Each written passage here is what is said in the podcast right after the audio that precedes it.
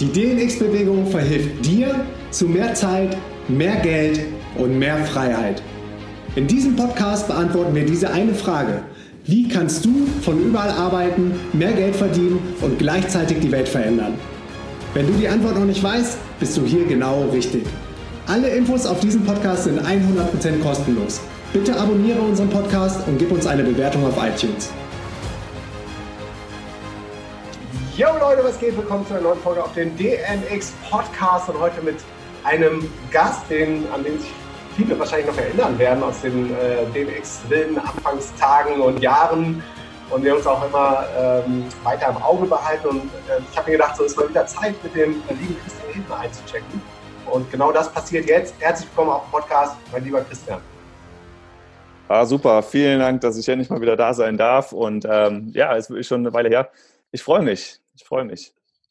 Ja, ich freue mich auch total. Wir haben ja gerade im Vorgespräch so ein bisschen eingecheckt. Ähm, wo bist du gerade und was machst du so?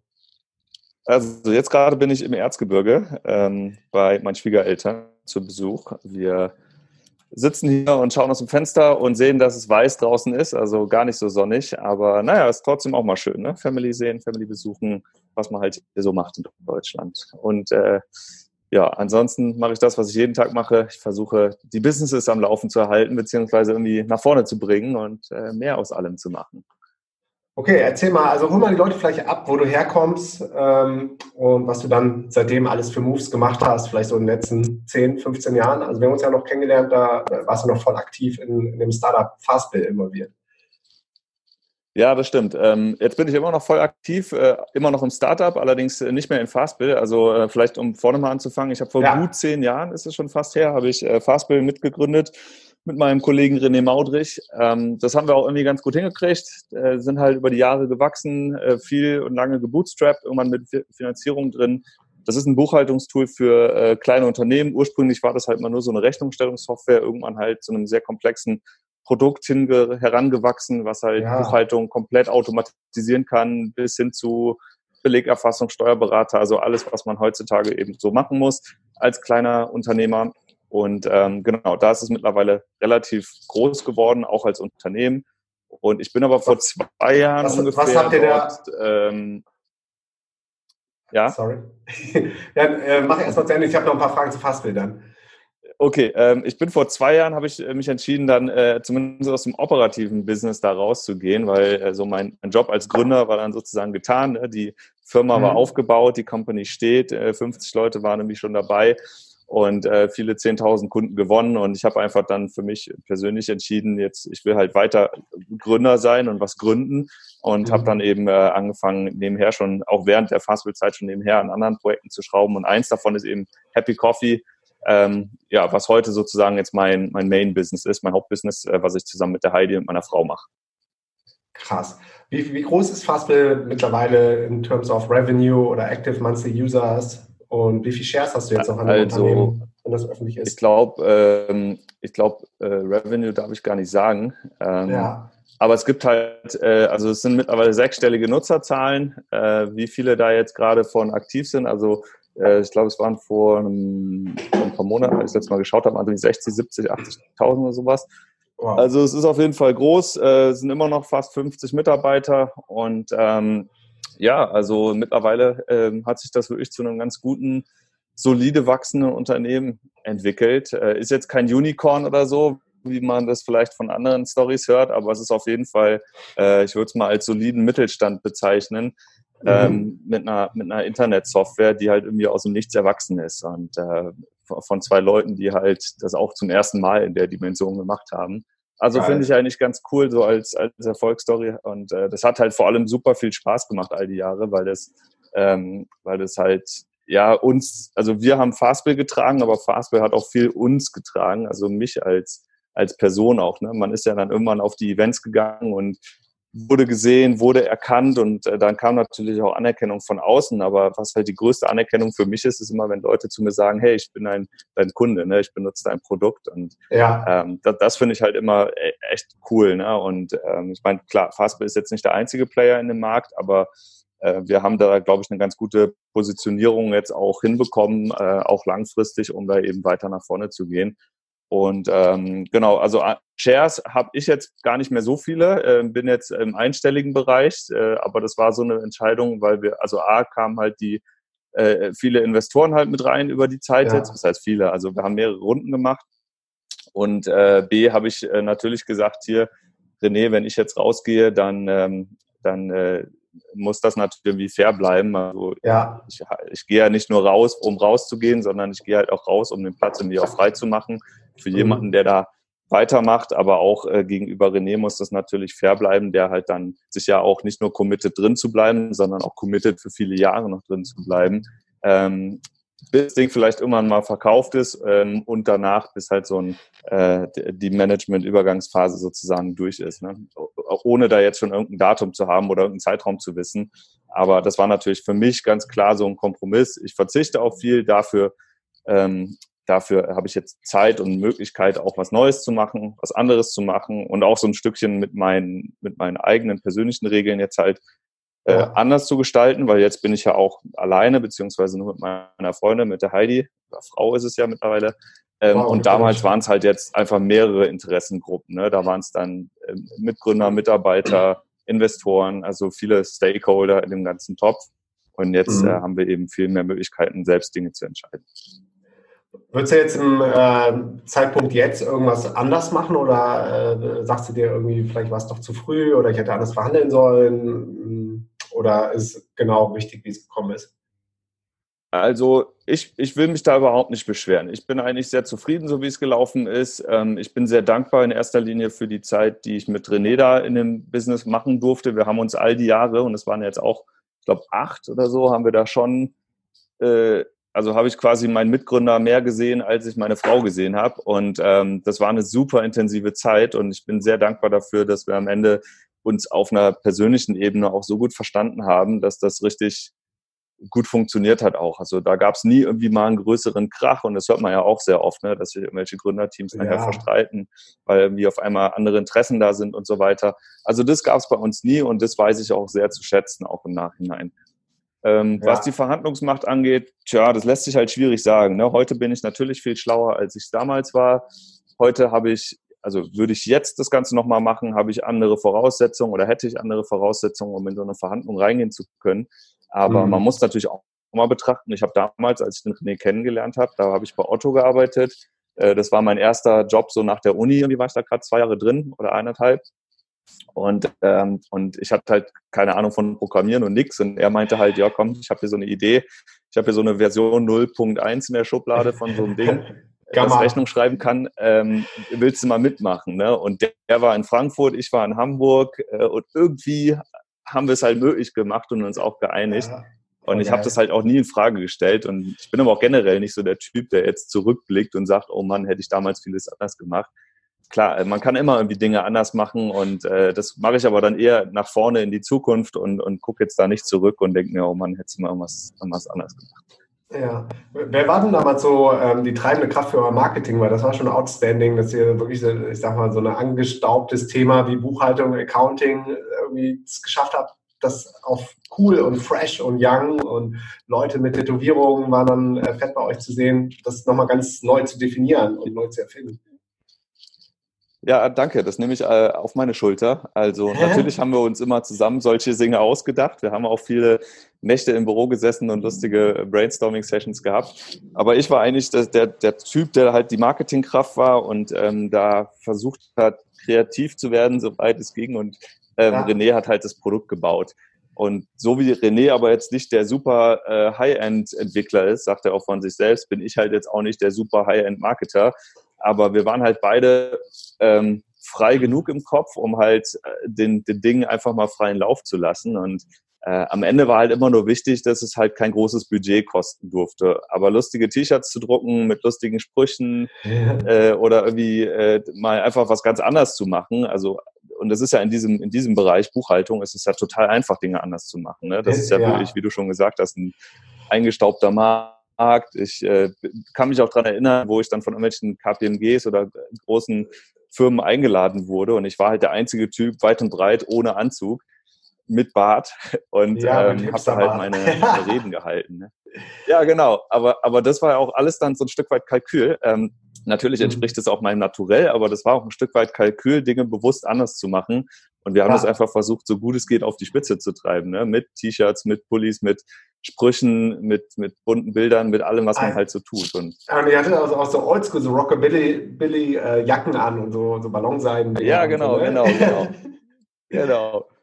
Oh, aber das ist cool. Also das würde ich genauso wieder machen. Ähm, aber würde ich es jetzt heute wieder so machen, dann ist es wiederum nicht mehr cool, weil es mittlerweile jeder macht. Also jetzt muss man sich vielleicht wieder was Neues überlegen. Und ähm, ja, aber, aber für die Zeit hat das sehr, sehr gut gepasst, hat sehr gut zu uns gepasst, zu mir gepasst, zu Fastbill gepasst und hat der Brand natürlich auch sehr, sehr gut getan. Und äh, davon haben wir jahrelang später halt noch gezerrt. Und, ähm, und äh, ich glaube, das ist auch ein Grund, warum wir am Ende halt dahin gewachsen sind, wo wir halt hingewachsen sind. Ja, mega. Aber das war bei dir nur ein Step zu dem, wo du heute stehst. Also wie, wie kam das ganze Thema digitales Nomadentum oder ortsunabhängiger Lifestyle dann in dein Leben? Also ich habe immer schon gesagt, ich will, ich will irgendwie irgendwann selbstständig sein, ähm, aber nicht des Geldes wegen, sondern weil ich selbst entscheiden wollte, wo ich wie, mit wem, wann, woran arbeite. Also ja. diese Selbstbestimmtheit. Das war immer so mein, mein oberstes Ziel. Dass ich reisen wollte, das war gar nicht so sehr im Mittelpunkt immer, aber das kam dann einfach mit der Zeit. Ne? Man, also man sitzt halt am Rechner und arbeitet und ich habe ja in Hamburg die ganze Zeit gewohnt und dachte halt, ja, das ist schön, jetzt habe ich aber alles gesehen, warum nicht einfach mal die Welt entdecken? Dieses klassische, man fliegt halt mal irgendwo zwei Wochen in Urlaub und guckt sich dann ein bisschen was an und fliegt wieder zurück. Das ist halt total ähm, äh, doof eigentlich nicht. Ne? Das ist halt überhaupt nicht nachhaltig, es kostet auch viel Geld und es ist einfach nicht sinnvoll, so zu reisen. Und deswegen war die Überlegung, wie kann man es machen, dass wir halt auch mal länger reisen und länger auch Orte entdecken, mal mindestens vier, sechs, acht Wochen irgendwo sein, um auch mal ein Stück weit von der lokalen Kultur was mitzubekommen und eben nicht nur die touristische Oberfläche abzugrasen. Und mhm. da war Reisen einfach oder langfristig Reisen oder länger Reisen und auch irgendwo sich vielleicht mal ein Stück weit niederlassen und auch so, ein, so, eine, so eine Ruhe reinzubekommen, war halt die einzige Lösung sozusagen dafür. Und das hat man dann, das, das hieß dann halt so ein digitales Nomadentum, weil äh, klar, ich habe natürlich in Deutschland äh, vieles dann hinter mir gelassen. Wir sind halt von Ort zu Ort zu Ort gereist und haben das halt über Jahre auch durchgezogen. Und ähm, aber jetzt ist es zum Beispiel gerade so, man, das Ganze verlangsamt sich. Das ist jetzt auch, glaube ich, ein Phänomen, was ja viele Nomaden durchleben. Ja, ja, die äh, ganze First Mover. Die, ne? Ja, die Reisefrequenz, die, die reduziert sich. Ne? Man bleibt natürlich ja. immer noch offen, aber mittlerweile reist man auch wieder an Orte zurück, wo man schon mal war. Es geht nicht darum, immer Neues und mehr zu entdecken, sondern einfach yes. auch das, was man dann irgendwo hat, für sich auch zu genießen und darin aufzugehen. Ähm, na, da bilden sich dann auch lokal vielleicht Freundeskreise und so. Und ähm, so ist es also heute. Aber trotzdem ist es was, was, was immer noch geht, weil ich den Job, der mir das sozusagen ermöglicht. Ne? Und äh, das, das, ist halt, glaube ich, der gemeinsame Nenner, der immer noch da ist. Ne? Der, ja, das Business ja. ist die Basis für das, wie ich gerne leben möchte, so Lifestyle-mäßig. Ja, so Lifestyle daran hat sich nichts geändert, außer dass es halt jetzt ein anderes Business ist. Ja, ja, ich, ich glaube, es reicht vielen Leuten ja auch schon so diese mentale Freiheit im Kopf zu haben. Wenn ich wollte, dann könnte ich, aber ich muss gar nicht. Also ähm, bin ich, genau. ich gerade hier. Ne? Aber nicht, weil ich muss, sondern genau. weil ich kann. Genau, das stimmt. Und es ist ja auch schön, halt mal regelmäßig jetzt, also jetzt gerade zum Beispiel, bin zwei, drei Monate hier am Stück äh, in Deutschland und das ist auch mal schön, ne? Aber das ist auch jetzt mal schön, weil es halt nicht das ganze Jahr ist und nicht durchgehend, sondern halt jetzt ist es mal schön und ähm, dann ist es aber auch wieder schön, mal in der Sonne zu sitzen und oh, ja. äh, dann ist es vielleicht mal wieder schön, ganz im Warmen zu sein oder ganz im Kalten. Also das kann man sich dann ja aussuchen. Aber ich, ich, kann mich noch erinnern, du warst ja auch Keynote-Speaker bei uns und dann hast du deine jetzige Frau, die Heidi, äh, mitgebracht und die, die, war am Anfang noch so ein, ein bisschen nicht skeptisch, aber musste, glaube ich, ein bisschen warm werden, so überhaupt mit, den, mit dem ganzen Gedankenspielen, dass man es auch von woanders machen könnte und ist dann aber auch immer, immer mehr aufgetaut und, und hatte dann irgendwie das Funkeln in den Augen und ich habe es voll abgefeiert, als ihr dann wirklich irgendwann losgezogen seid und dann gesehen habt, Portugal und ihr baut euch da was auf und immer mehr am Wasser und am Surfen. Ja, du, absolut. Also die Heidi ist halt, die ist halt einfach keine, ähm, die ist halt, also jetzt nicht irgendwie falsch verstehen, aber sie ist halt keine, keine Unternehmerin äh, in, in dem Sinne, dass man Risiken eingeht und dann versucht irgendwie das halt gerade zu ziehen. Ne? Ich bin eher der Typ, ich mache halt mal und wenn es nicht geht, dann mache ich es anders und so lange, bis es halt dann irgendwann funktioniert, wie ich mir das gedacht habe. Und das, so funktioniert das ja auch. Aber da muss man natürlich A, ein hartes Fell haben, um Rückschläge zu verarbeiten. Die gehören halt auch dazu. Und äh, eine, eine gesunde Portion Naivität gehört, glaube ich, auch dazu. Ähm, und mhm. äh, sich halt nicht so sehr um das kümmern, was halt theoretisch nicht so gut geht. Und ähm, es ist ja auch okay, dass nicht jeder Mensch so ist. Und die Heidi ist halt jemand, die ist nun mal sehr strukturiert und, und sehr ähm, bedacht in dem, was sie tut, auch äh, beruflich, aber auch privat natürlich. Und, und für jemanden wie Sie dann zu sagen, du, ich habe jetzt einen richtigen Job, ich lebe in einer guten Stadt, in einer schönen Wohnung äh, in Hamburg, und, mhm. und habe hab eigentlich alles, was ich will. Und jetzt soll ich halt, nur weil ich mal länger reisen will, soll ich jetzt alles hinschmeißen und irgendwie das Ganze wirklich machen. Äh, klar, das war natürlich ein Schritt für sie, der war nicht so richtig nachvollziehbar, ähm, also sofort zumindest. Und äh, dann, äh, aber gut, dass sie ja mich hatte, der ja da schon ein bisschen vorgeprägt war und Fastbill war ja dann zu dem Zeitpunkt auch schon recht weit vorangeschritten, also war ein stabiles Business, das lief. Mhm. Und Happy Coffee ist so schon angefangen, die ersten äh, 1000, 2000 Euro oder so sind da auch schon hängen geblieben, sodass ich zumindest sagen konnte, hier, du musst jetzt kein volles Risiko eingehen, ähm, du nimmst jetzt einfach das Happy Coffee Geld und das ist jetzt dein Gehalt ab sofort und mhm. dann fangen wir mal ab hier an, das Ding aufzubauen. Und so hat ja Happy Coffee dann sozusagen äh, nicht angefangen, aber so ging das dann in die Form über, in der es heute ist. Und ich bin dann eigentlich äh, zwei Jahre später danach gezogen, als Happy Coffee groß genug war und wir gesagt haben, okay, ab jetzt ist das unser Vollzeitbaby, jetzt gehen wir halt hier Vollgas zu zweit und schauen mal, was wir uns hier mit aufbauen können. Wann habt ihr Happy Coffee gestartet? Ähm, aus welchem Antrieb habt ihr das damals gestartet? Also die Idee bzw. die Domain habe ich gekauft 2007. Das ist also schon jetzt äh, eine ganze eine ganze Weile her. Keine Ahnung, wie nix. Also die habe ich nicht ab. Die, hab, die war, die gab es noch nicht. Registriert. Habe ich neu registriert. registriert genau. Ja. Okay. Genau. Ähm, so, da, da, die Idee war damals halt dieses Thema Nachhaltigkeit, äh, besonders in Bezug auf, auf Food, auf Kaffee sozusagen äh, als Kernprodukt, äh, schon einfach mal zu behandeln online. Ne? Ich hatte damals immer die Idee, einfach mal Blogs zu irgendwelchen Themen zu starten, mhm. äh, eine Reichweite aufzubauen, Content zu kreieren und mir dann im zweiten Schritt, Jahre später, erst zu überlegen, was kann man eigentlich damit machen? Wie könnte ein Produkt aussehen? So sind eigentlich alle unsere Projekte gestartet, außer Fastbill. Ähm, aber mhm. ob das jetzt mehr davon ist, der Blog, oder ob das Let's Your Works ist, ist ein Blog. Äh, Happy Coffee ist so gestartet als Blog. Und mit der Zeit äh, kam dann halt immer mehr Traffic zustande und irgendwann aus dem Traffic wurde dann Geschäftsmodell, zum Geschäftsmodell wurde dann Business. Und ähm, so ist das halt gewachsen. Ne? Und äh, Happy Coffee ist halt das, das eine Projekt, was jetzt aus diesen vielen Blogs sozusagen das das, das ist, was jetzt gut gegriffen hat und wo wir jetzt gesagt haben, da legen wir jetzt Fokus drauf, das machen wir weiter. Aber das erste Produkt haben wir, glaube ich, erst, also so wie es heute da steht, haben wir, glaube 2015 war das, also vor ungefähr vier Jahren ähm, oder viereinhalb Jahre ist es jetzt her. Äh, da habe ich erst angefangen, mich mit einem Produkt zu beschäftigen, was ich verkaufen könnte. Und davor gab es also schon mal fünf Jahre oder so, die ich kein Produkt verkauft habe, sondern das einfach irgendwie habe nebenbei laufen lassen. Ne? Ich habe dann auch teilweise da Leute bezahlt, die halt da für mich bloggen, Content kreieren und so. Es war so ein bisschen das, ja, ich will es jetzt nicht Hobby nennen, ne? aber das war so ein, so ein Side-Invest, ohne zu wissen, was eigentlich rauskommt, aber mit der Gewissheit, dass man irgendwann irgendwas daraus machen kann. Ähm, so, so habe ich das im Prinzip angefangen. Deswegen hat es auch so lange gedauert, ne? weil es halt nicht so mhm. richtig fokussiert verfolgt wurde, sondern irgendwie nebenbei lief. Sehr organisch und, und, dann können wir fast schon sagen, so, so ein Passion-Ding, ne? Ein Passion-Project. Ja, absolut, absolut. Das hat sich auch inhaltlich dann 17 Mal gedreht noch. Ne? Erst war. Kaffee die Idee, dann war Nachhaltigkeit als ganzes großes Thema die Idee, dann war es wieder Kaffee. Ähm, dann ganz früher hatte ich auch mal keine Ahnung von Kaffee, da ging es dann auch um, um Kaffee im Allgemeinen, da auch um, um, um Pads, um Tabs, um Kapseln und um Industriekaffee. Und dann irgendwann erst habe ich das geschnallt halt und mich mehr mit Kaffee beschäftigt und halt ja, dann über den Kaffee geschrieben, auch wie wir ihn heute, ähm, wie wir ihn heute sozusagen verkaufen. Also da geht es halt um Direkthandel, da geht es um nachhaltigen Anbau, da geht es um Fairness außerhalb von Fairtrade-Siegeln und so weiter. Da geht es mhm. um viel, viel mehr. Und das ist auch das, was wir bis heute mit unserem Blog äh, bei Happy Coffee machen. Das ist ja auch mittlerweile richtig groß, in die 130.000 Leser im Monat.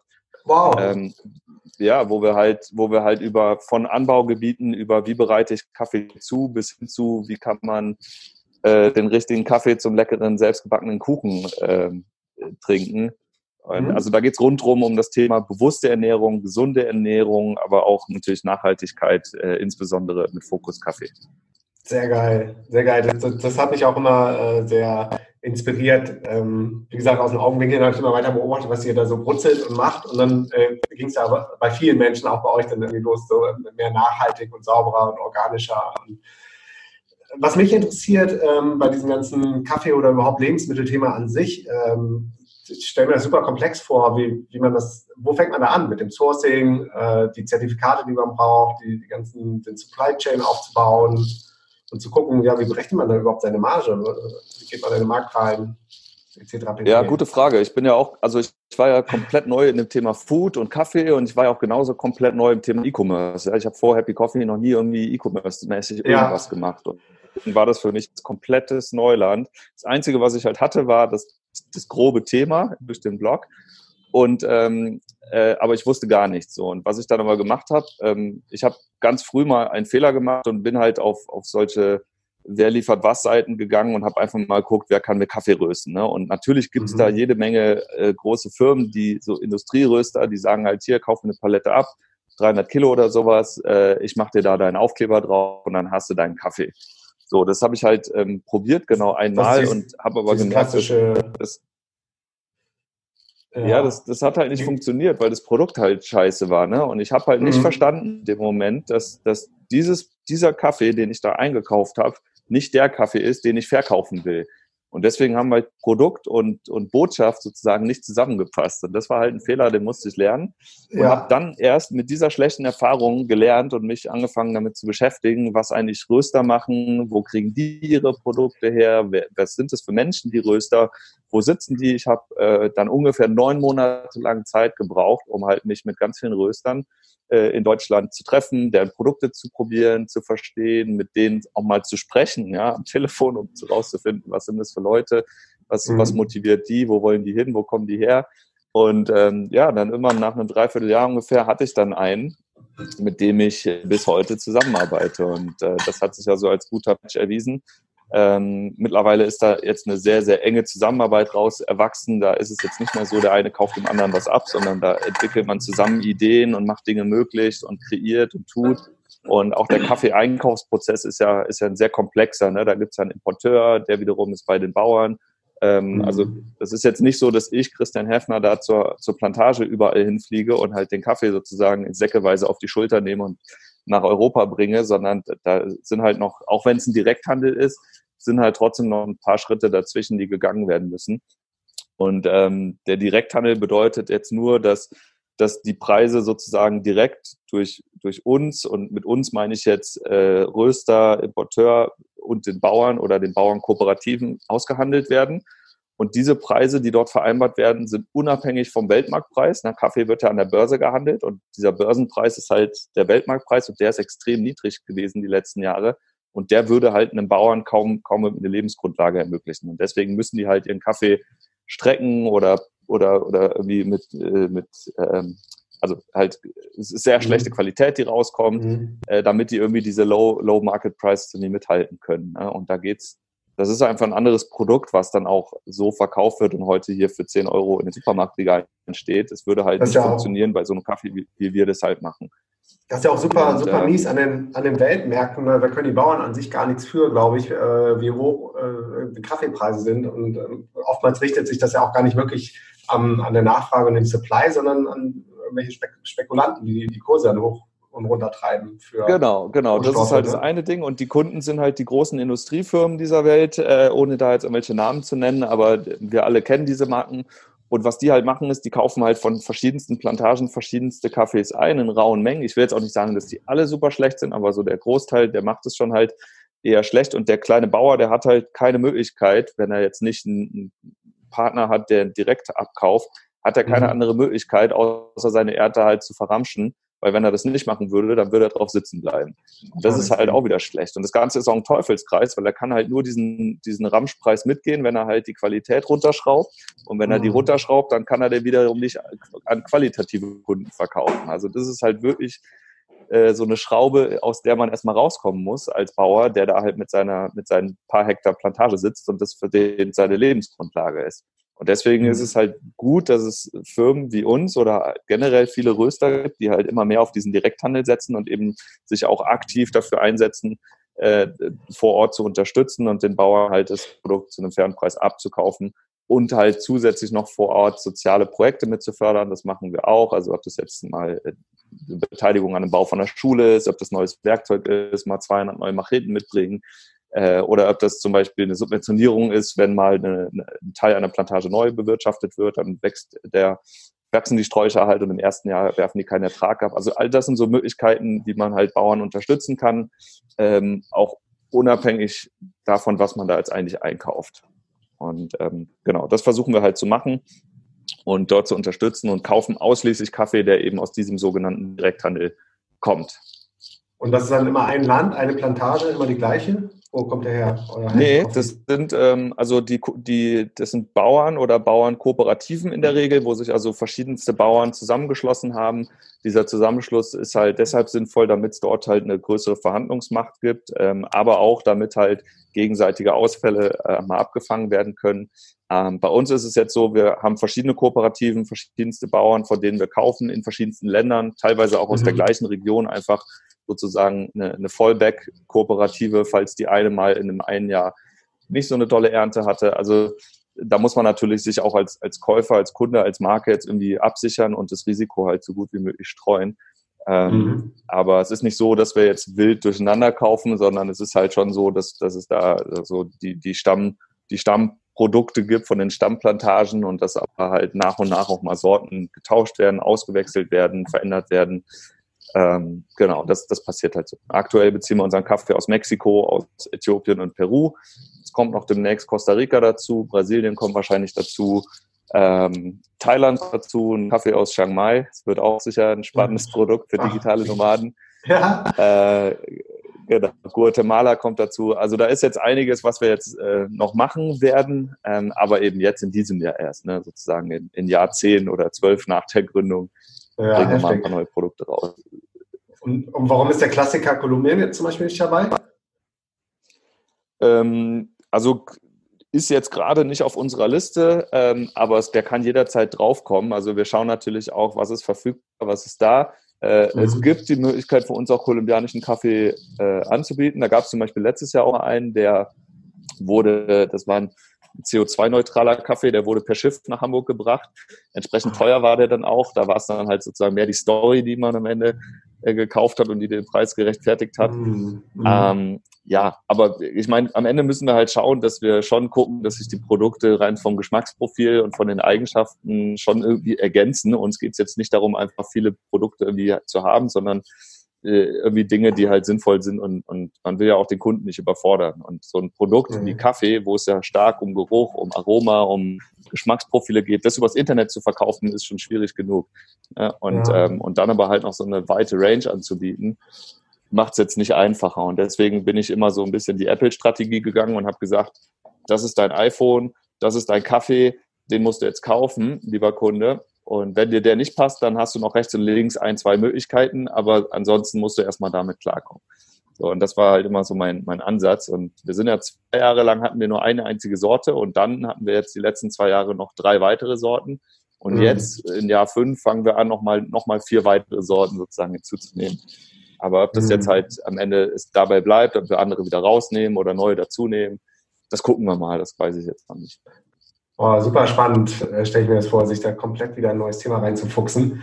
Das ist aber auch so dein Spirit als Unternehmer, ne? dass dir jetzt keine Angst macht, sondern zu gucken, okay, was, wie, wie funktioniert das überhaupt auf dem Kaffeemarkt und was, was kann ich anders machen, was kann ich besser machen? Ja, also die Zeiten der Angst, die sind tatsächlich vorbei bei mir. Ich weiß halt, dass viele Dinge nicht funktionieren und ich weiß, dass es, dass es auch regelmäßig Rückschläge gibt.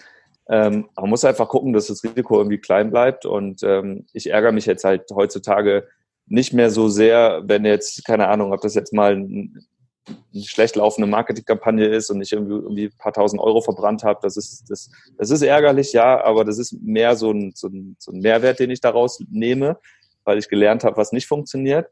Ähm, manchmal gibt's halt auch dumme Sachen, die man hätte vermeiden können, wie irgendwelche Abmahnungen, die sich vermeiden ließen, wenn man die Dinge vorher mal richtig gemacht hätte.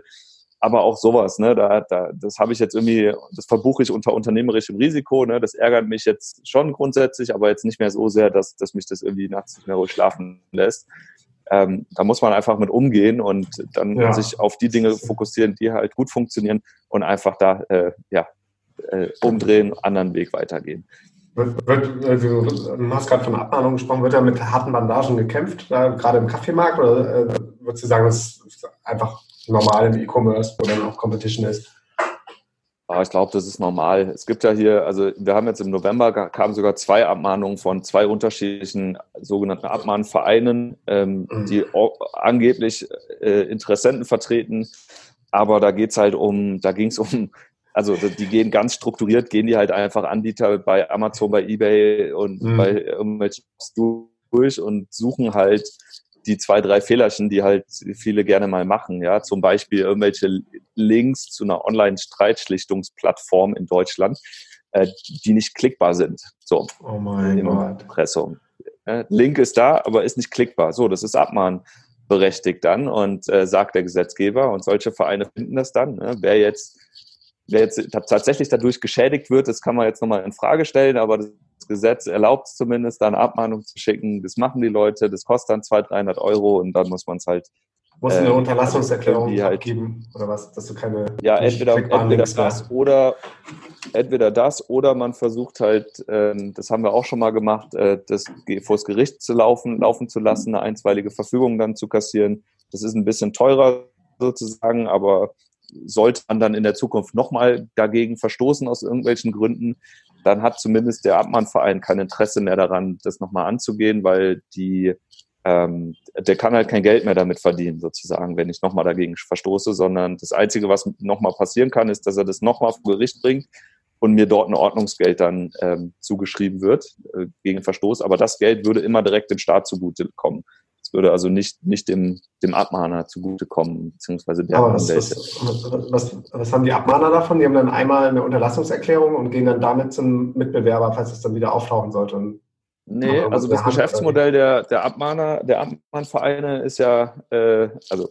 das ist jetzt alles so, nicht offiziell natürlich, ne? Ja. aber, aber typischerweise funktioniert es so, die gehen halt strukturiert, schicken die halt ihre Abmahnung raus, ähm, weil sie irgendwelche Fehler finden, ja, da gehen halt tausende Abmahnungen raus. Äh, ich glaube, bei dem einen Verein waren 7000 Abmahnungen letztes Jahr, die da rausgeschickt wurden. Das, das äh, muss man sich mal einfach vor Augen führen, wie viel das ist. Und ähm, was dann passiert ist halt, dass, äh, sagen wir mal, von den 7000 Abmahnungen unterschreiben halt 5000 Händler nachher eine Unterlassungserklärung und von den 5000 gibt's halt 1000, die äh, vergessen halt alle Fehler zu beheben. Und vier Wochen mhm. später gibt's dann halt äh, sozusagen den Folgebrief, der sagt dann, hier, du hast gegen unsere Unterlassungserklärung und damit gegen unseren Vertrag verstoßen. Jetzt musst du nicht mehr 300 Euro zahlen, sondern die Vertragsstrafe sind 3000 Euro. So, und damit verdienen Gegen, die halt Geld. Ne? Gegen, und das Geld gegenüber dem Verein. Also mit dem, mit dem, du hast einen Vertrag genau. mit dem Verein, die, die sich quasi genau. als äh, Ordnungsamt des äh, Internets aufspielen. Genau, genau. Und das ist halt dann der Verstoß, den du an den Verein bezahlen musst, die Vertragsstrafe, wenn du halt nochmal gegen diese Unterlassungserklärung verstößt. Und deswegen sind diese Unterlassungserklärungen halt immer nur auf den ersten Blick so ja, ja, sollte so, man so, so angenehm, ne, sagt man halt, okay, nur 200 Euro oder nur 300 Euro, das kann man irgendwie verkraften, aber richtig böse wird's halt, wenn du dann danach nochmal was machst. Und ähm, ist uns auch schon passiert, also ist halt dann besonders ärgerlich. In so einem Fall geht man dann halt nochmal zum Anwalt und sagt, hier kannst du irgendwie versuchen, einen Vergleich rauszuhandeln, aber äh, dann landet man halt bei 1000 Euro und vielleicht nochmal 500 Euro für den Anwalt. Äh, das ist ja noch ärgerlich, ne, dass man ja ständig irgendwelche Anwaltskosten noch dazu hat. Also ja. ähm, ja, das, so funktioniert halt dieses ganze Ding. Ne? Und ob da jetzt aber tatsächlich äh, Abmahn äh, motivierte Wettbewerber dahinter sitzen, das wage ich fast zu bezweifeln. Ich glaube einfach, dass diese Vereine halt so funktionieren. Und äh, bei, bei dem einen Verein, der uns abgemahnt hat, der hat zum Beispiel für die ähm, irgendwie nach, nach dieser Abmahnung im Dezember, ich glaube im Januar war das jetzt irgendwann, wurde dem die Abmahnberechtigung entzogen, weil er offensichtlich halt das missbraucht zu dem Zweck, wie ich es gerade erklärt habe. Ähm, was alles, genau, und das ist halt. Gibt. Ja, so funktioniert das in Deutschland. Ne? Heftig, wollte, wollte gerade sagen, also ihr habt eine UG oder GmbH in Deutschland, alles. Äh, genau, genau. Wir sind halt eine deutsche Firma und Genau, und da kann das halt passieren. Und äh, aber es gibt auch natürlich viele Vorteile in Deutschland. Das ist jetzt nicht alles schlecht, aber das ist halt nee. ein Ding. Ich, ich, weiß ehrlich gesagt gar nicht, wie das jetzt sein würde, wenn ich in Frankreich oder sonst wo sitzen würde. Aber vieles ist ja auch EU-Recht. Ja. Ähm, und so, solange du halt jetzt hier physische Güter verkaufst in einem Land wie Deutschland oder in der EU äh, und jetzt nicht ausschließlich so ein, so ein Digital-Business hast, wo du halt irgendwelche Downloads irgendwo verkaufst oder Tickets, dann ist es halt schwieriger, ähm, das komplett aus dem Ausland, aus dem Drittland zu machen. Ähm, Genau, und deswegen ist für uns halt einfach der Weg, das ganz klassisch hier in Deutschland zu machen und ähm, von hier aus halt zu wachsen. Und was braucht man da alles so für Zertifikate oder Verifizierung von Lebensmittelstellen, Behörden? Das also, nicht über dich, sondern dann über den Supplier, ne? Nee, also wir sind Inverkehrbringer jetzt als Happy Coffee und unsere Firma. Ähm, und als Inverkehrbringer musst du natürlich die gesetzlichen Voraussetzungen ähm, erfüllen. die gibt's jetzt nirgendwo so richtig als Checkliste, da muss man sich natürlich mit beschäftigen. Sowas wie ein Mindesthaltbarkeitsdatum oder äh, welche Produktbezeichnungen da draufstehen dürfen, äh, auch was man sagen darf und was man nicht sagen darf. Ne? Wir haben auch eine Abmahnung beko bekommen, weil wir mal irgendwo gesagt haben, dass Kaffee bekömmlich ist oder irgendwie sowas war. Oder es gibt ja auch verschiedene Bierwerbungen, die früher hießen bekömmliches Bier oder sowas. Das ist halt alles nicht erlaubt im Wettbewerbsrecht. Da muss man sich halt irgendwie mit beschäftigen und das dann wissen und, ähm, und das dann auch entsprechend halt in der Praxis umsetzen. Ähm, so, so Zertifikate, um Kaffee zu verkaufen, braucht man jetzt keins. Es gibt Zertifikate zum Beispiel für eine Bio-Zertifizierung. Äh, das ist aber optional. Ne? Selbst wenn du Bio-Kaffee verkaufst, dann kannst du das auch ohne Zertifikat machen, darfst dann aber halt nicht Bio nennen und auch nicht das Siegel da verwenden. Aber das Produkt darfst du natürlich so oder so in den Verkehr bringen. Aber es gibt habt halt ihr, Bestimmungen für alle Bio, möglichen Arten. Wir haben eine Bio-Zertifizierung, genau, genau. Wir haben eine und alle unsere Kaffees sind aktuell biozertifiziert. Wir werden in Zukunft aber auch eben genau das haben, dass wir Kaffees haben, die nicht biozertifiziert sind.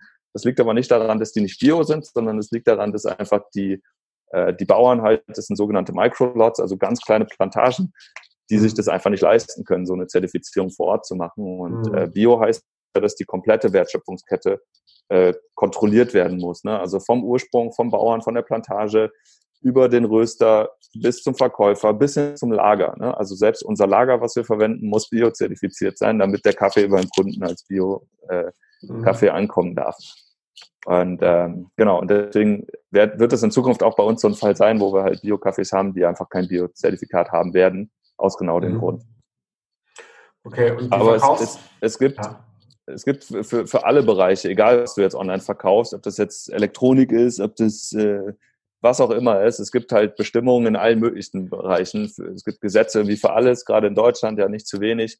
Äh, also wäre das halt egal, wo man sich da in welche Richtung entwickeln will, was Produkte angeht.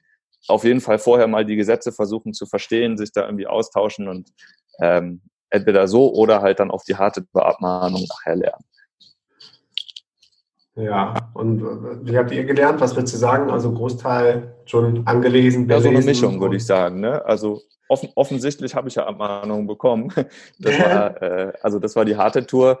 Aber äh, klar, man lernt natürlich auch so on fly und ich tausche mich halt super viel mit Leuten aus, ähm, mit unserem Röster und mit, mit anderen ähm, Marktteilnehmern. Also da, ich bin da halt schon immer offen, auch damals bei Fastbill schon immer offen gewesen und versuche halt irgendwie, dass, dass jeder voneinander was, was lernt und was reinholt, ohne sich halt jetzt sozusagen den, den Schlüssel für den eigenen Erfolg zu verkaufen mhm. ähm, oder zu verraten.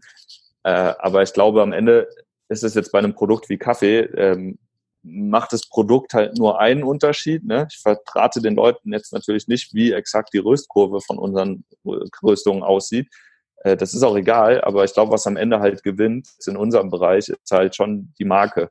Und ähm, die hängt halt an dem, was wir so machen. Ne? Und eine Marke ist ja jetzt nicht nur eine Facebook-Werbung und eine Website und ein Logo, sondern es ist halt die Summe aus allem, was man über die Jahre macht und wo man im Ganzen so einen, so einen Stempel aufdrückt. Ne? Und äh, wenn du das hast, dann ist es auch egal, was der Wettbewerber weiß oder nicht, weil der wird halt nicht dahin kommen, wo die Marke jetzt aktuell steht. Mhm. Habt ihr da ähm, Hilfe von außen gehabt bei der Markenstrategie, wie man, wie man eine bestimmte Botschaft in den Markt bringt, oder war es auch mal wieder Learning by Doing? Nee, nee, das mache ich alles selbst. Also ich bin, meine, meine Vorgehensweise ist halt, dass ich immer, also ich, ich bin ja auch offen und oder ich gehe mit offenen Augen durchs Leben und durchs Internet. Und immer wenn mir halt Sachen gut gefallen, wo ich denke, cool, da kann ich noch was lernen, dann schreibe ich die Leute an und versuche halt mal irgendwie mit denen zu telefonieren oder die zu treffen oder einfach mal hin und her zu schreiben. Ähm, also das hat, das mache ich eigentlich schon immer so. Ähm, und mhm. Manchmal ist es auch so, dass ich, deswegen habe ich ja auch Let's See What Works damals auch mit gegründet, um halt diese dieses Wissen, was ich ja selber habe, auch besser teilen zu können und äh, anderen halt so ein bisschen was weiterzugeben. Ja, und heutzutage gibt es halt viele Facebook-Gruppen für alles. Äh, ich schreibe irgendwie fast täglich in meine eigene Facebook-Gruppe bei Let's See What Works und frage halt da Fragen. Und ja, manchmal gibt es halt Leute, die einfach schon mehr wissen als ich und äh, von denen hole ich mir die Infos dann und, äh, und lerne dann quasi äh, im, im eigenen Beispiel. Also das, das macht mir auch am meisten Spaß, halt Dinge einfach auszuprobieren und zu gucken, was geht, was geht nicht. Ja. Ähm, aber ja, also so, so richtig strategisch beraten wurde ich halt nicht, aber wir holen uns natürlich Hilfe bei, bei so Dingen, die wir halt überhaupt nicht können, wie zum Beispiel Design. Äh, da haben wir jetzt halt gerade neue, neue Verpackungen jetzt eingeführt, das haben wir über einen Designer, über eine Designerin machen lassen, äh, mhm. mit Logo und allem drum und dran, jetzt, damit das halt auch mal irgendwie schön aussieht. Cool, wie groß ist denn euer Team? Die Heidi und ich sind im Team ja. äh, als Feste sozusagen. äh, ja, also genau. Und dann habt ihr noch Freelancer, äh, die euch zuarbeiten. Genau, wir haben, wir haben noch Freelancer, die halt regelmäßig auch dabei sind, die äh, uns vor allem im Content-Bereich unterstützen. Ich habe immer mal wieder äh, für so Aktionszeiträume, sagen wir mal, mit, äh, mit Agenturen auch gearbeitet, wenn es zum Beispiel um Facebook-Werbung und so weiter ging, äh, weil ich das halt auch nie gepeilt habe. Das ist aber, äh, an der Stelle ist es halt nie in eine langfristige Zusammenarbeit übergegangen, sondern halt, da habe ich halt mal drei Monate oder länger halt was gemacht und dann aber irgendwann wieder das runtergefahren, um es dann selber irgendwie weiterzumachen. Ähm, aber so ein richtiges festes Team sind wir jetzt sozusagen zweieinhalb, ja, die Heidi und noch, äh, noch die eine, die halt äh, regelmäßig für uns äh, Bilder, Texte und so weiter macht, die halt auch richtig mhm. gut in dem Kaffeethema drin ist. Und was wir halt auch super gerne machen, ist, dass wir uns einfach von anderen Menschen, die viel mehr Expertise im Bereich Kaffee haben, ne? welche Barista, welche Championship-Gewinner und so weiter, äh, von denen einfach halt Wissen ähm, uns einkaufen, weil die das alles viel besser können als wir und wir selber halt einfach auch fachlich halt super viel noch lernen können von denen und uns gar nicht erst anmaßen, alles, alles wissen zu können. Und ähm, wir müssen dann natürlich äh, auch Geld für ausgeben, das machen wir, aber das ist halt mal hier und mal da und mal überall. Ja, es ist auch schwierig mit den Freelancern halt auf Dauer immer in so einem Regelmodus zusammenzuarbeiten. Ne? Die einen, die haben ja alle selber irgendwie ein Business und mal passt es, mal passt es nicht. Ähm, aber genau, das ja. ist halt unser, unser Deal. Cool, also bist, bist du auch also, noch ein absoluter Verfechter von diesem Lean Startup Approach, Bootstrapping und ja, Kosten und Struktur. Ja, absolut. Und äh, Absolut. Was ich halt, bei Fastbell sind wir ja damals über Personal gewachsen. Das ist eine Softwarefirma gewesen. Da haben wir also mhm. unbedingt immer, also mehr Entwickler waren einfach mehr, war besser. Weil mehr Entwickler mehr entwickeln konnten und mehr Funktionen gebaut werden konnten. Und das ist am Ende der Kern, der Kern von dem Produkt gewesen. Bei Happy Coffee ist es so, dass wir, ähm, das Produkt ist im Prinzip da, es steht, es ist Kaffee, es ist relativ einfach wir haben unsere Verkaufskanäle und ich versuche aber alles, was halt äh, jetzt nicht super Kerngeschäft ist, versuche ich zu automatisieren. Das kann man halt auch machen. Man kann Support automatisieren, indem man einen FAQ-Bereich hinbaut. Man kann mittlerweile Werbung toll automatisieren, man kann äh, Lager auslagern und automatisieren, kann Buchhaltung automatisieren. Also alles ist automatisiert und auch wenn wir jetzt nur zu zweit im Business sind, wir verkaufen ja trotzdem jeden Monat zwei Tonnen Kaffee jetzt schon. Wow. Und ähm, wir können, wir können aber auch 20 Tonnen verkaufen, ohne dass wir jetzt mehr Ressourcen brauchen würden, bei mhm. uns persönlich. Ne? Klar, werden die Dienstleister dann teurer und so. Aber das ist, glaube ich, der, der große Unterschied zu Fastbill, dass ich halt hier über Automatisierung skalieren kann, ähm, bis zu einem gewissen Grad zumindest. Und, mhm. ähm, und es nicht nur über Leute geht. Und deswegen finde ich das auch so charmant und es ist auch ein Stück weit meine persönliche Challenge geworden, so weit wie möglich mit so wenig wie möglich Leuten zu kommen. Ja, ja. Gucken, wie lange das gut geht. ja, aber genauso geht's. Also es ist irgendwie noch so Unternehmertum von der Pike, wie, wie es auch irgendwie rational Sinn macht. Ne? Kosten irgendwie äh, in dem Rahmen zu halten, dass es immer noch profitabel bleibt, egal was man macht. Versus diesen ja, genau. Und, das, genau. Und das, das, das, das eine ist halt mit, mit wenig Leuten zu wachsen, das andere ist halt mit äh, so wenig, also mit ohne Investoren zu wachsen. Ja, das habe ich ja. sogar auf die About Us-Seite geschrieben und ich sage das der Heidi auch einmal im Monat. Wann immer ich auf die Idee komme, hier über Investor, Investoren mit dir zu sprechen, mit Happy Coffee, ja. halt mich davon ab und, und ziehe mir das Thema einfach wieder vom Tisch runter, weil das ist halt einfach dann ein anderes Spiel. Ich will jetzt nicht sagen, dass es schlecht ist, mit Investoren zu arbeiten, aber es ist ein anderes Spiel dann. Und ähm, mhm. ich will einfach das, das Spiel spielen, so wie wir es gerade machen. Und es macht einfach viel, viel mehr Spaß. Ähm, auch wenn es halt bedeutet, dass wir extrem langsam wachsen im Vergleich zum Wettbewerb, zum Beispiel, die halt mit viel Geld und da großen Teams mittlerweile dran sitzen. Aber das ist okay für mich, äh, weil wir einfach persönlich was anderes wollen, als äh, wie hier so ein, so ein Unicorn aufzubauen oder so, sondern uns geht es halt ja. nur darum, dass wir unser Leben so gestalten können, wie wir das möchten, mit einem soliden Job, der uns Spaß macht und natürlich mit einem Fortschritt, den wir auch sehen, äh, woran wir wachsen können. Aber es ist jetzt nicht so, dass wir jetzt äh, ganz schnell ganz reich werden müssen. Cool. Und ihr seid jetzt erstmal in den Markt gegangen über die Verkaufsplattform Amazon? Oder habt ihr schon parallel immer einen Online-Job gehabt und auf welcher Software läuft der? Also verkauft haben wir damals über einen Online-Shop zuerst. Das hat aber nicht funktioniert. Ich hatte ja, wie mhm. gesagt, diesen Blog damals, der hatte 15.000 Leser im Monat. Das war so nicht wenig. Und ich hatte gedacht, gut, wenn die Leser da sind, dann verkaufe ich halt den einfachen Produkt. Und ähm, wie gesagt, das hat überhaupt nicht funktioniert. Leider. Was woran lag ähm, das? Aber das muss. Was sind deine Learnings? Naja, das lag an diesem, an verschiedenen Faktoren. Wir hatten halt über Themen geschrieben, die jetzt nicht unbedingt nur Kaffee waren, äh, mhm. das war das eine. Und ein SEO-Besucher, der dich halt über eine Suchmaschine findet und klickt und auf eine Seite kommt, der, der kommt halt nicht mit der Intention darauf, was zu kaufen, sondern der muss halt transaktional erstmal ne? dahin, ja, der muss halt dahin educated werden. Ne? Also heute sagt ja. man, baut man da irgendwelche Remarketing-Funnel und so weiter auf. Ähm, aber das wusste ich halt damals nicht. Und, ähm, und das Produkt hat halt auch nicht gepasst. Das war halt einfach ein schlechtes Produkt, was ich hatte. Ähm, und deswegen hat es halt irgendwie nicht funktioniert. Und dann habe ich halt ähm, gedacht, gut, wenn das jetzt nicht funktioniert mit dem eigenen Shop, das war sehr frustriert, aber dann probiere ich halt einfach was anderes. Und das war Amazon 2015 oder so, ähm, wo das halt noch ganz, ganz früh auch war in Deutschland und wo dieses äh, FBA-Thema überhaupt erst gerade so frisch aufgekommen ist. Und da hatte ich dann halt Glück gehabt und, und einfach den richtigen Leuten auch das richtige Geld bezahlt, die halt für mich da schon Wissensvorsprung generieren konnten also die wussten einfach Sachen, die ich nicht wusste. Ne? Damals konnte man halt zum Beispiel noch mit irgendwelche Bewertungen kaufen und äh, äh, wo halt also künstlich die, die Bestseller-Ranks nach oben schrauben. Das funktioniert ja heute auch alles nicht mehr. Aber in dem Moment hat es einfach sehr gut funktioniert und uns auch nachhaltig in eine ganz gute Position bei Amazon ver verholfen, äh, mhm. über die wir dann halt auch gewachsen sind. Ja, wir sind von, von äh, also am ersten Tag hatten wir 0 Euro Umsatz und am äh, zwölf Monate später, im Dezember, hatten wir 45.000 Euro Umsatz in einem Monat gemacht. Mit Kaffee über Amazon. Und wow. das war halt schon ganz cool, innerhalb von einem Jahr so einen, so einen Schritt zu schaffen. Ähm, das Problem war aber, dass es seitdem halt dann, das war glaube ich 2016, seitdem ging es halt jedes Jahr, jeden Monat runter. Und heute sind wir ungefähr auf dem, auf dem Mittel von dem Volumen, was wir damals hatten bei Amazon.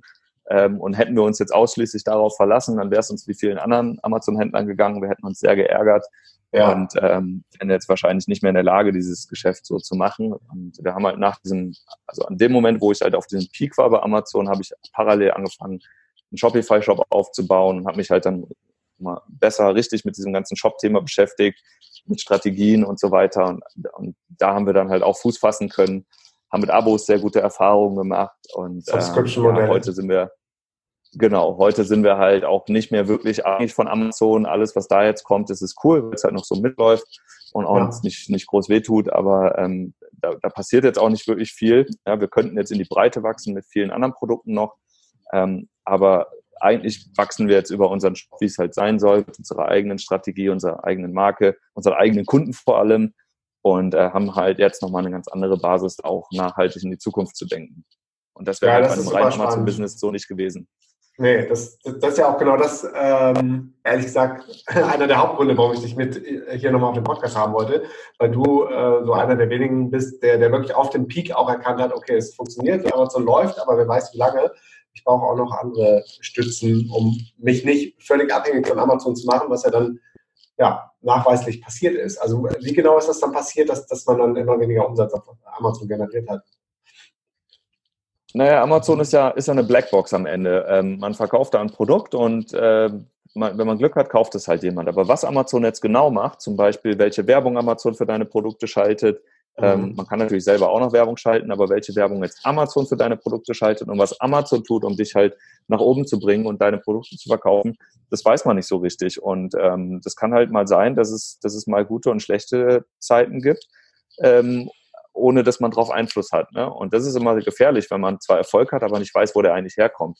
Und äh, so ist es halt ganz häufig Amazon gewesen. Ähm. Und das zweite Phänomen ist halt, dieser FBA-Trend ist ja ein richtiger, äh, ist ja ein Hype geworden, ja? weil ja Leute wie ich auch darüber geschrieben haben, äh, dummerweise. ähm, aber ja, wenn Kaffee online verkaufen, haben wir auch genug ja, klar. Also, äh, aber, aber das, dadurch ist natürlich der Marktplatz viel, viel voller geworden. Ne? Da gibt es auch immer mehr ja. Kunden, die halt kaufen, aber es ist halt viel, viel voller geworden dort. Und ähm, der Strategie, wie wir sie jetzt haben, also wo wir sehr viel Wert auf das Produkt an sich legen, auf die Geschichte des Produkts, auf die Story im Hintergrund, das ist halt unheimlich schwierig, das bei Amazon zu vermitteln, weil am Ende bist du halt da ein Produkt in, in einem Shop, der halt aussieht. Nur über den Preis, ne? Genau, es geht jetzt nicht nur über den Preis, geht auch über Bewertungen viel und schon auch ein bisschen über die Beschreibung, aber, aber so richtig eine Marke aufbauen kann man da ehrlich gesagt nicht.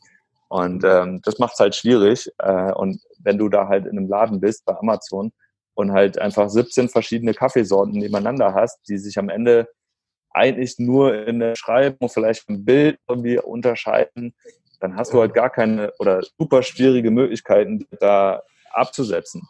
Und also kein das ist halt mehr, ne? etwas, genau. Und das ist etwas, man kann halt bei Amazon, glaube ich, der Lars Müller hat mir das ja auch immer wieder erzählt, ne? man kann da schon noch wachsen, aber du musst halt dann irgendwann in die Breite gehen einfach. Du musst ja. halt einfach viele Produkte anbieten ähm, und halt einfach nur Masse machen.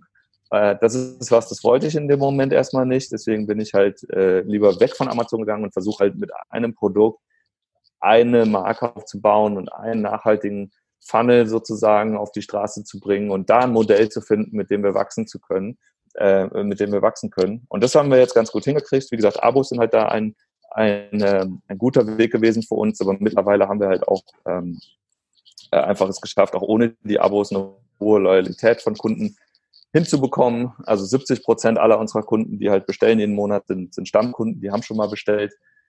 Und ähm, jetzt, wo das einmal steht, können wir halt erstens in Ruhe weiter wachsen in Deutschland damit und zweitens fangen wir jetzt gerade an, dies, dieses Wissen, was wir haben, diese Basis jetzt in andere Länder aufzubauen und halt ähm, in Österreich, in der Schweiz äh, und in anderen Ländern künftig halt einfach dasselbe, was wir jetzt machen, dort auch zu machen, mit der Ruhe, die wir jetzt haben, auch reinzugehen, aber halt mit einem Wissensvorsprung, den wir uns in Deutschland die letzten Jahre aufgebaut haben. Und ähm, das wird eine spannende Reise auf jeden Fall. Und äh, da ist halt Amazon jetzt nicht mehr so der, der Kern des Ganzen. Wie gesagt, es läuft jetzt so noch mit. Es ist auch cool. Es wäre auch doof, das jetzt abzuschalten. Ähm, aber es ist halt nicht mehr das, worauf wir irgendwie angewiesen sind ja. und worum sich alles dreht bei uns. Okay, und was bei Amazon oder gerade in dem FBA-Bereich ja irgendwann dann auch passiert ist, dass, dass Amazon hat natürlich die Datenhoheit und, und sieht, wo ist die höchste Marge drin, wo wird das gesourced, äh, gefühlt waren ja eh 90 Prozent über Alibaba und äh, die bauen dann selber die Produkte und äh, liefern sie dann entsprechend äh, besser Ja, das stimmt. Die machen natürlich auch Kaffee. Aus, ne? Die, die, haben auch mittlerweile eine Kaffee-Eigenmarke, die ist halt scheiße, aber ähm, es gibt halt auch Kunden dafür. Und ähm, ja, klar, also das ist halt, das ist halt einfach, äh, man ist da abhängig. Und ich kann, also ja. da kann ich echt nicht ruhig schlafen, wenn ich halt weiß, dass, dass, dass, dass mein Geschäftserfolg in den Händen von jemand anderem liegt und ob die jetzt die Buybox anzeigen oder nicht, oder ob ich morgen halt mein Produkt gesperrt bekomme oder nicht. Ich hatte es auch schon, dass mein komplettes Sortiment dort halt mal äh, eine ne Woche oder zwei Wochen lang einfach nicht verfügbar war bei Amazon und ich null Euro Umsatz gemacht habe, weil es einen Fehler bei denen gab und die Bio-Zertifizierung nicht anerkannt wurde. So, und dann haben, wurden einfach die Produkte gesperrt. Und dann denke ich mir halt krass, wie kann es sein, dass, dass, ich, dass ich mir auf sowas stützen muss, ja. ähm, wo ich ja gar nicht in der Hand habe und auch gar nichts machen kann. Und selbst wenn ich weiß, was zu tun ist, ich kann es nicht machen, weil halt Amazon so ein Riesenladen ist und halt jeder das immer von A nach B schiebt. Und also ganz, ganz, ganz, ganz krass. Und ähm, also da wüsste ich wirklich nicht, wie ich früh schlafen sollte, wenn man halt ausschließlich darauf am Ende ja. alles aufbaut. Hast, hast du denn auch mal in Werbung auf Amazon in, äh, investiert oder hast du gesagt, das Budget nehme ich lieber, um, um meine eigene Marke, meinen eigenen Job groß zu machen? Doch, ich gucke natürlich schon, was halt geht. Ne? Ich gebe auch Geld für Werbung aus, ähm, mache ich jetzt immer noch. Ähm, aber auch hier, ne, die Frage, was will man, bei Amazon ja. ist halt das, das Schwierige, ich kann halt immer nur den Verkauf messen. Also ich sehe halt, was ein, was, was, ich, was eine Werbung sozusagen an Umsatz, an direktem Umsatz bringt. Ja, das ist schon mal gut. Bei Kaffee ist es aber so, ich habe ja gerade von den 70 Prozent äh, erzählt, wir haben ja diese, diese hohe Loyalität und damit rechnen wir auch nicht mehr in, in Umsatz, sondern wir rechnen eigentlich in Lifetime Value, den so ein Kunde mitbringt. Das heißt, wenn ich ne? jetzt so viel Geld ausgebe, genau, wenn ich jetzt so viel Geld ausgebe, dass der sich im ersten, vielleicht sogar im zweiten Kauf noch nicht mal rentiert hat, der Kunde, dann ja. muss ich aber wissen, dass der halt sieben, acht oder zehn weitere Käufe macht, um halt hier so ein, so ein Verhältnis herstellen zu können und um halt vorne den Werbepreis rechtfertigen zu können.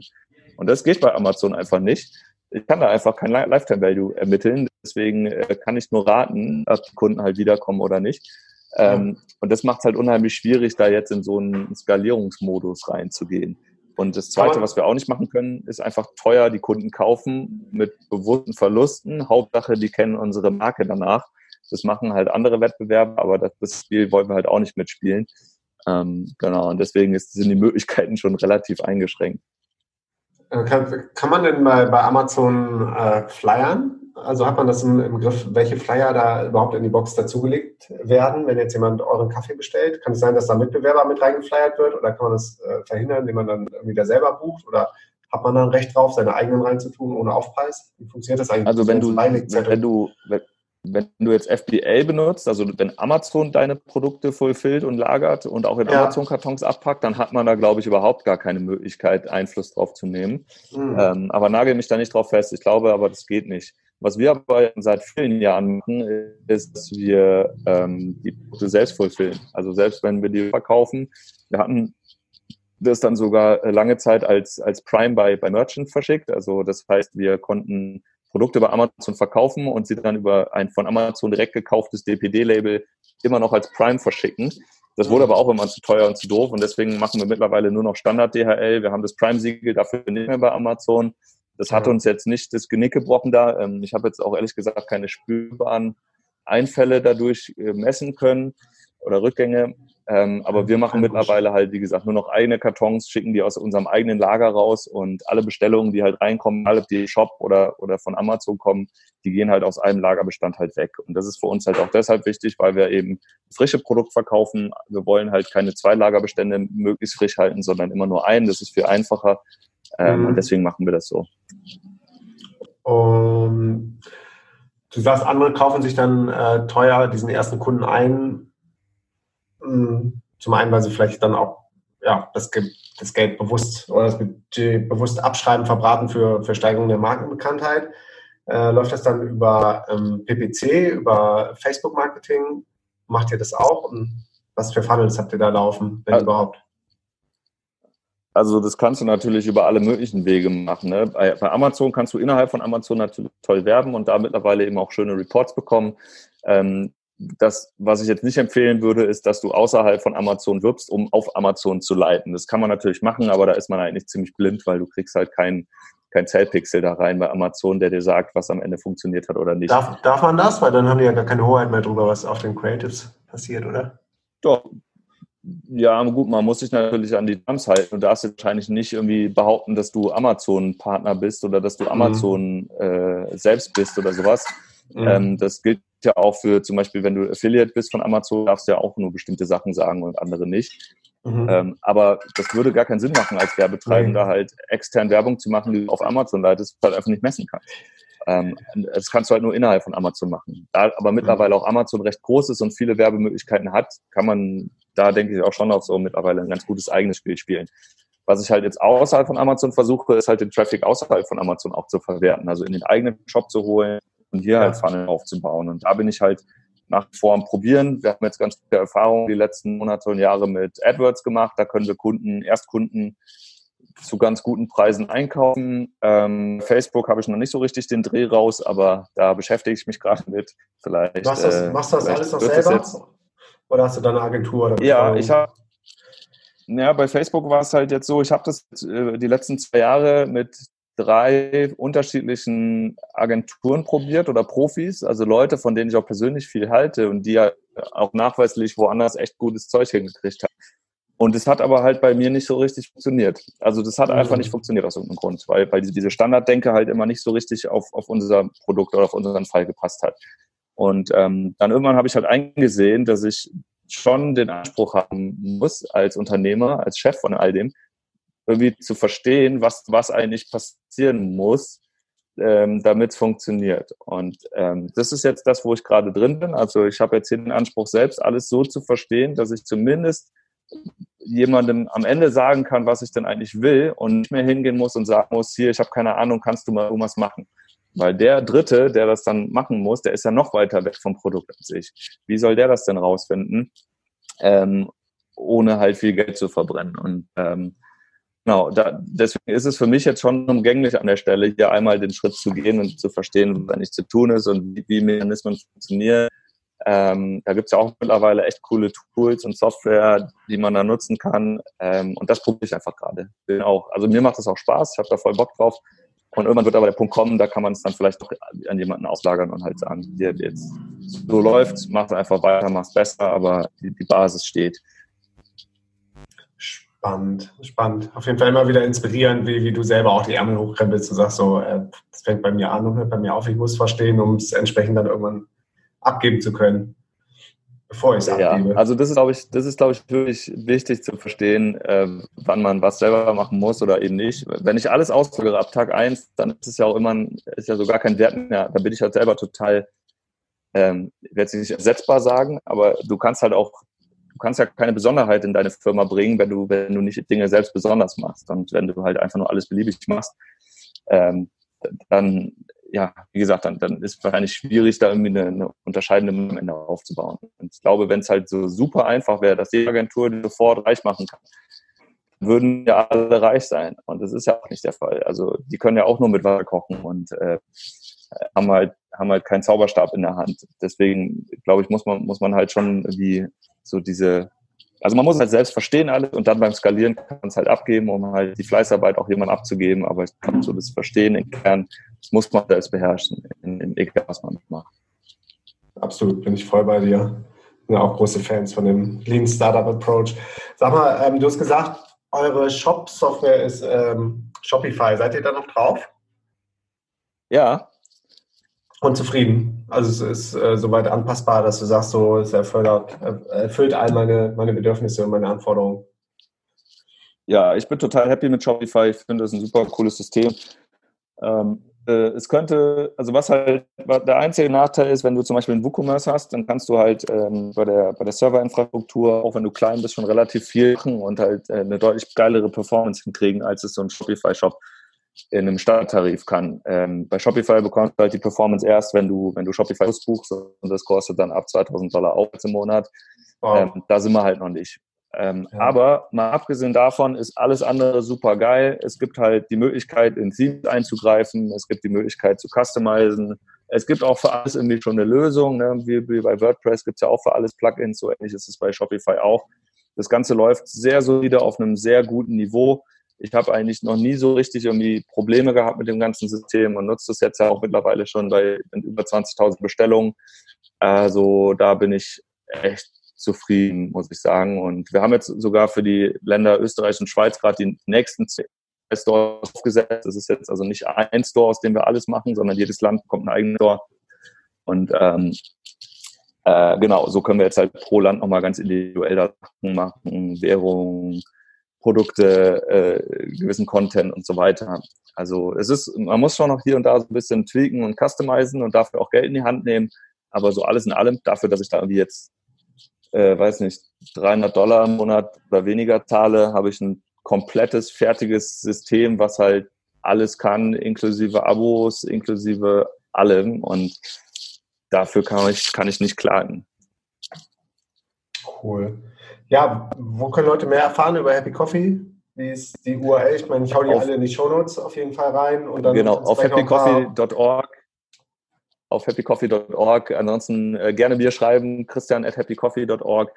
Ähm, und wenn du bei let's see what works.com auf meinem Blog äh, rund um ja. Unternehmertum mal drauf gehst und dann nach Happy Coffee suchst, dann findest du auch relativ viele ähm, Artikel, wo ich halt aus Erfahrungen über Happy Coffee, am Beispiel von Happy Coffee geschrieben habe. Ne? Also ob das jetzt darum geht, wie ich die Abo-Abrechnung mache mit Happy Coffee und Shopify, wie ich, ähm, wie ich meine Buchhaltungssetup zum Beispiel gemacht habe, äh, was ist jetzt nicht nur Fastbill, da nutze noch andere Tools, bis hin zum Steuerberater, ausländische Steuern und so weiter äh, wie man das macht. Heute habe ich erst einen Artikel veröffentlicht darüber, wie man, ähm, wie ich das Internationalisierungsthema jetzt angegangen bin und welche Gedanken da auch mitgespielt haben. Kann man das mit einem Shop machen? Muss man mit mehreren Shops rangehen? Also all so Sachen habe ich halt bei Let's See Works aufgeschrieben und wer sich damit beschäftigen will, der findet da wahrscheinlich die meisten Antworten. Ähm, genau, ansonsten auf Happy Coffee einfach mal selber schauen, mal Kaffee kaufen, mal gucken, wie es funktioniert und schauen, ob das Produkt überzeugt. Yes, in diesem Sinne, vielen Dank, mein Lieber, für deine Zeit und das ganze Know-how, was du hier auf dem Podcast geteilt hast. Ich glaube, das war, war ein, ein, guter Einblick, was wahrscheinlich bei dir auf Let's See What Works noch abgeht und um wie offen da gesprochen wird. Gerade auch für Unternehmer, glaube ich, sehr, sehr wertvoll und sehr inspirierend, was du aufgebaut hast. Danke dafür. Ja, viel, vielen Dank, äh, dass ich mal wieder da sein durfte und äh, mal was erzählen durfte. Hat mir Spaß gemacht, wie immer. Ja, mir auch. Also machst du weiter. Ich hoffe, wir sehen uns früher oder später mal wieder, vielleicht auf einem Event von uns oder kommen euch mal in Portugal besuchen zum Surfen. Und liebe Grüße auch an die Heidi. Mache ich. Schönen Gruß an die Feli. Ja. Mach's gut. Und ich hau alles in die Shownotes. Wie ist noch dein äh, Instagram-Handle, wenn da jemand vielleicht nochmal Kontakt aufnehmen will oder dir Also Instagram ist, äh, mein persönlicher ist at Christ Hefner, äh, wie Christian, nur mit, nur mit Christ und dann H-A-E-F-N-E-R. Äh, ansonsten auf happycoffee-org, da bin ich äh, auch der Mann hinter dem Account sozusagen. Perfekt, verlinken wir auch in den Show Notes. In diesem Sinne, Peace and out. Mach's gut, tschüss. Ciao. Oh yes, was für eine epische Folge, meine Freunde. Tausend Dank für deinen Support und fürs Zuhören. Und wenn dir diese Folge gefallen hat, abonniere den Podcast und hinterlass uns bitte eine Bewertung auf iTunes. Das hilft uns, dass der Podcast von noch mehr Menschen gefunden wird. Und am Ende von dieser Podcast-Folge habe ich drei Dinge für dich, die garantiert dein Leben verändern werden. First, geh jetzt auf Instagram und folge meinem Profil. Auf Insta bekommst du täglich Stories und wertvolle Tipps aus unserer Welt als ortsunabhängige Unternehmer und digitale Nomaden. Mich findest du auf Instagram unter Sonic Blue oder Markus Meurer und Yara Joy findest du unter Yara Joy oder Felicia Hagarten und den DNX-Account findest du auf Instagram unter DNX Global. Next, die DNX Community auf Facebook. Hast du Bock, mit 10.000 von Gleichgesinnten abzuhängen, die auf der gleichen Journey sind wie du? Dann lade ich dich ganz herzlich in unsere kostenlose DNX Community auf Facebook ein. Die DNX Facebook Gruppe ist innerhalb von kürzester Zeit von 0 auf über 20.000 Mitglieder gewachsen. Und in der Gruppe haben wir eine richtig hohe Energie, nur geile Menschen am Start und du bekommst das gesamte Wissen der DNX Community. Yara und ich sind regelmäßig in der Facebook Community am Start beantworten Fragen und helfen, wo wir können. Also geh jetzt schnell auf www.dnxcommunity.de und wir schalten dich kostenlos frei. Last but not least, das DNX Festival in Berlin. Das Event, mit dem alles angefangen hat, ist das DNX Festival in Berlin. Und bei der nächsten DNX erwarten wir über 1000 gleichgesinnte Teilnehmer, die die Welt verändern. Und für mich persönlich ist das DNX Event echt immer das Highlight des Jahres und einer der Momente, an denen ich mich total freue, nach Deutschland zurückzukommen. Und ich verspreche dir, du wirst die Tage auf dem DNX-Event nie mehr in deinem ganzen Leben vergessen.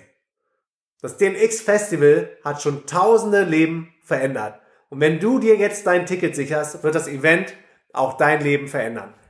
Garantiert. Geh jetzt auf www.dnxfestival.de und sicher dir dein Ticket zum Frühbucherpreis. Und auf der Website findest du auch alle Infos zum Eventprogramm, den Speaker mit ihrem Vortragsthemen und den DNX Workshops. Und wir haben natürlich auch vergünstigte Tickets für arbeitslose Schüler und Studenten am Start. Und das Geile an dem DNX Event ist, nur eine Begegnung mit der richtigen Person kann dein komplettes Leben verändern. Und jetzt kommt noch mein Golden Nugget für dich. Geh jetzt auf www.dnxnews.com www.dnx.de und hol dir kostenlos unser ultimatives DNX Erfolgskit mit unseren sieben Erfolgsgeheimnissen für deine persönliche und finanzielle Freiheit. Da steckt wirklich unser komplettes Know-how drin. Also geh schnell auf www.dnxnews.de. That's it. Wir sehen uns bei mir in der Instagram Story, in der kostenlosen DNX Community auf Facebook und natürlich live auf dem DNX Event im Mai in Berlin. Dein Sonic Blue und jetzt Peace and out.